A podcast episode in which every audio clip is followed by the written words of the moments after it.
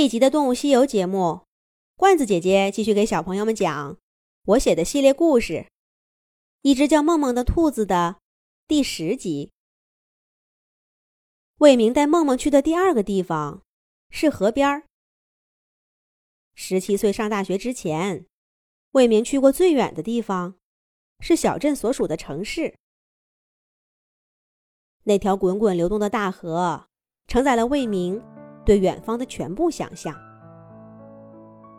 大河究竟流向哪里了？河对岸的人过的是什么样的生活呢？魏明经常站在河边，想这些不会有答案的问题。哥哥就从不想这些，还常笑话他是个呆子。每当这时候，魏明就想揪住哥哥。揍他一顿，没来由的，就是想揍他一顿。虽然打过以后，他还是会想这些，哥哥还是会笑他，而且魏明从来都打不过哥哥。两兄弟就是这样，总是打架，总是互相不懂，但是很快也就忘记了为什么打架。为什么不懂？魏明把梦梦放在岸边的草地上，像在农田里一样。梦梦安静地趴着，一双湖水般的蓝眼睛看着魏明。你走吧，小兔子，去过自由的生活。说出“自由”这个词的时候，魏明并不明白。对兔子来说，什么是自由？总之，自由并不在那个小小的铁笼里。可是梦梦的自由，显然也不在农田跟河边的草地上。魏明青着脸，跟在哥哥身后回了家。哥哥把梦梦紧紧地抱在手里，始终没让魏明。再碰一下，魏明到现在都不知道哥哥是怎么收到的风声。临时从去外婆家的路上转道，来到河边儿，中断了自己对梦梦未来的规划。哥哥狠狠地揍了魏明一顿，而且这一次，并不是没有来由的。不过，魏明的这番举动。倒是给梦梦的生活带来一些可喜的变化。第二天，兄弟俩就合力在院子里挖了个兔子窝。就在丁丁找到树叶的地方，一个精致漂亮的房子，有专门的区域做餐厅、游戏室和厕所。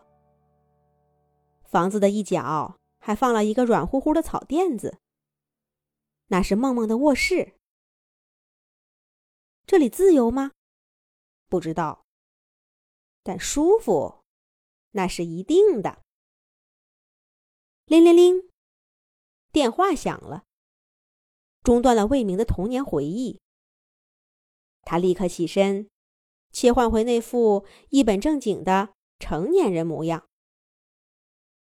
好的，好的，我准时过去。好。一会儿见。魏明像背台词一样讲完了电话。一片树叶飘到他的脚下，不想走似的，卷着他的裤脚，沙沙的响。魏明低下头捡起了树叶，拿到眼前看了看，又举到阳光下变换方位，看了又看。丁丁总是说这些树叶上有兔子日记，写的什么呢？魏明只看到些凌乱的叶脉。就算真的有什么日记，又哪能保存这么多年呢？这个儿子呀，比自己小的时候还爱胡思乱想呢。魏明正要把树叶丢开。一回头，看到跟太爷爷一起熟睡的丁丁，又瞧了瞧手中树叶精巧的锯齿形边缘，他摇头笑了笑，把树叶轻轻对折了，放进上衣的口袋里，这才大步流星的迈出家门，去赴电话里的约了。爸爸，这片树叶你从哪儿弄的？真是太厉害了！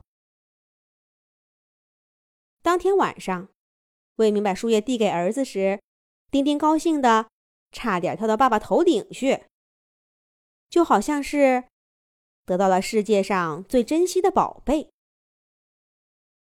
看你高兴的，不就是一片树叶吗？上次妈妈出国给你带回来的外国巧克力，也没见你跳这么高呀。魏明一边洗脸，一边取笑儿子。丁丁绕着魏明转了几个圈儿。爸爸，你真是太厉害了！爸爸，这是一篇很关键的日记，我找了好多天了，竟然让您给找到了。哎呀，不说了，我得赶紧去看看，梦梦都写了些什么。爸爸，你读过了没有？啊！魏明正不知道该怎么回答这个突如其来的问题。丁丁早就拿着日记跑开了。这张树叶上写了些什么呢？下一集讲。